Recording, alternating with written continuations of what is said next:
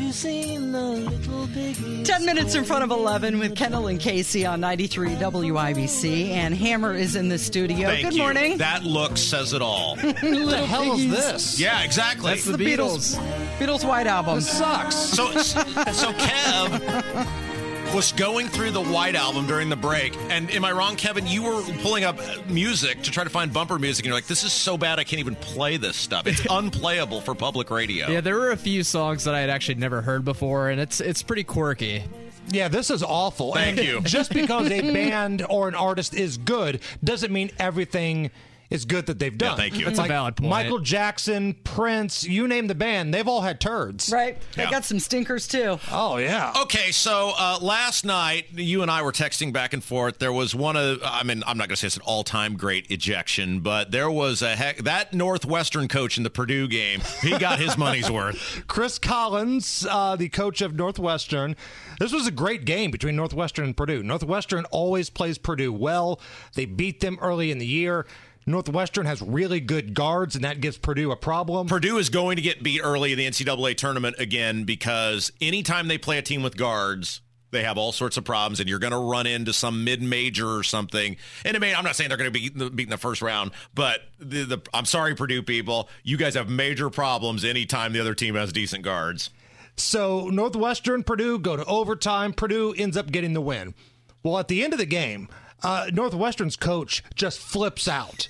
Like I don't know if I've ever seen a coach get ejected like after the game because the clock kind of wind down and then they put like 0.2 seconds back on or some crap. But he was upset about the way the game was officiated and the free throw discrepancy. I believe was like 46 to eight. Oh yeah, it, it was uh, it was like Cuonzo Martin out there refing the game last night. Well, and one of the trained people in the back, Todd Meyer. Oh, that's that's the proper way to officiate a game because Purdue plays so physical, like total Purdue butt sniffer, Todd Meyer over there. Um, so and he's really into it too. right, right, he gets really defensive if you say anything bad about the trained people. And I get it. Purdue's a physical team. They got a seven foot four All American who's a badass, and they're a physical team, but that's a pretty big discrepancy. Yeah. It's not like Northwestern's guards don't drive to the basket once in a while. Yeah, when you took off that ref's mask, it was Gene Keady under there calling the game. Old comb over Keady. So it got it got us talking about. He has this, you know, incredible ejection at the end of the game, and it got us talking about the all-time great ejections in sports history. Right, mm-hmm. because Collins not only did he get in the face of the official, walk on the middle of the court, like he went over there and he shook hands with all the Purdue players, did everything right, but then he's firing up the Purdue students on his way out, like heel wrestler, you know, like when Hogan joined the NWO. That was that was Chris Collins last night. But I think the gold standard of getting kicked out of a game mm-hmm. Is still Bob Knight throwing Yeah. the chair. Yeah, you're probably Gotta right. be. Now, if that's the number one seed, where do we rank some of the other ones at? Because the other one that came to my mind was Yeah. when George Brett got kicked out Pine for having too much pine Pine tar tar on his game. bat. And then the umpire comes over, stares at the dugout, holds up the hand and calls him out. And George Brett, like a maniac, comes Yeah. running out of there like he's ready to throw down.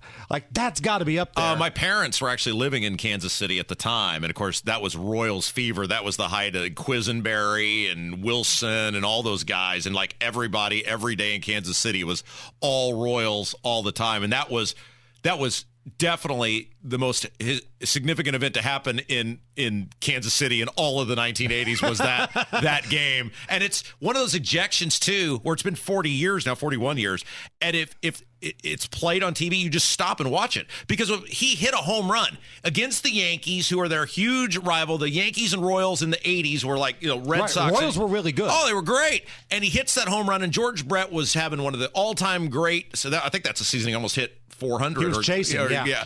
And may, maybe I'm off by a couple years, but and he was just larger than life. And you're right, that ump looked right at him and was just they might as well have been stone cold with the middle fingers. and he charged out there, and he oh, that was great. Uh, fantasy ejection was Nick Nolte and Blue Chips because he punts the ball into the stands. But then you pointed out that really happened in a Pacer game one time. Yeah, the Pacers were getting jobbed in Chicago back at the old Chicago Stadium. Um, this was during the rise of Jordan, right? So this was the Chuck Person led Indiana Yeah. Pacers, and you couldn't pass gas around Jordan without getting called for a foul. Well, the Pacers were getting jobbed, and Chuck Person uh, gets a little mouthy, and they kick him out. So he takes the ball, he punts it into the crowd, and he's walking out to the tunnel. Somebody throws it back on the court. He runs back on the court, grabs it, and punts that thing up in the stands again.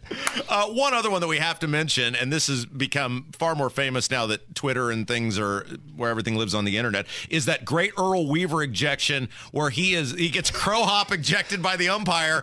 And then my favorite part of that is though he's of course screaming and it's f bombs. And Earl Weaver was the famous manager for the Orioles in the '70s, and the ump is just calmly just responding to him. And I was like, that would never happen today. and he was calmly responding, but he was dropping f bombs Yes, back. yes. Like, because Earl Weaver tells the umpire in this feverish rant, "You and your crew, you're just here to bleep us." Yeah. And the umpire, crow hop ejection. Ah, Earl, you're full of bleep. Now, I need a ruling on this one. Do you guys consider this an ejection? When Evel Knievel ejected from his rocket when he tried to jump the Snake River Canyon in 1974? Different ejection. yes, different ejection, but. Man, Earl uh, Weaver and Evel Knievel, those were some names. Back. You don't see a lot of Earls and Evels these days. Can we just go back to to the crow hop ejection as though he was he was Roberto Clemente firing a ball from from the warning track to home plate. You're out of here. Do yourself a favor. Go to YouTube and look up Earl Weaver ejection, where the umpire delivers the crow hop and the back and forth between those guys. What's coming up this afternoon? you? Oh yes, that's Rob right. Kendall Yes, goes off the rails. We got the biggest stories of the day, and sometime in the first hour of the show, concert tickets. Nice. It's Kendall and Casey on 93 WIBC. Thanks, Hammer.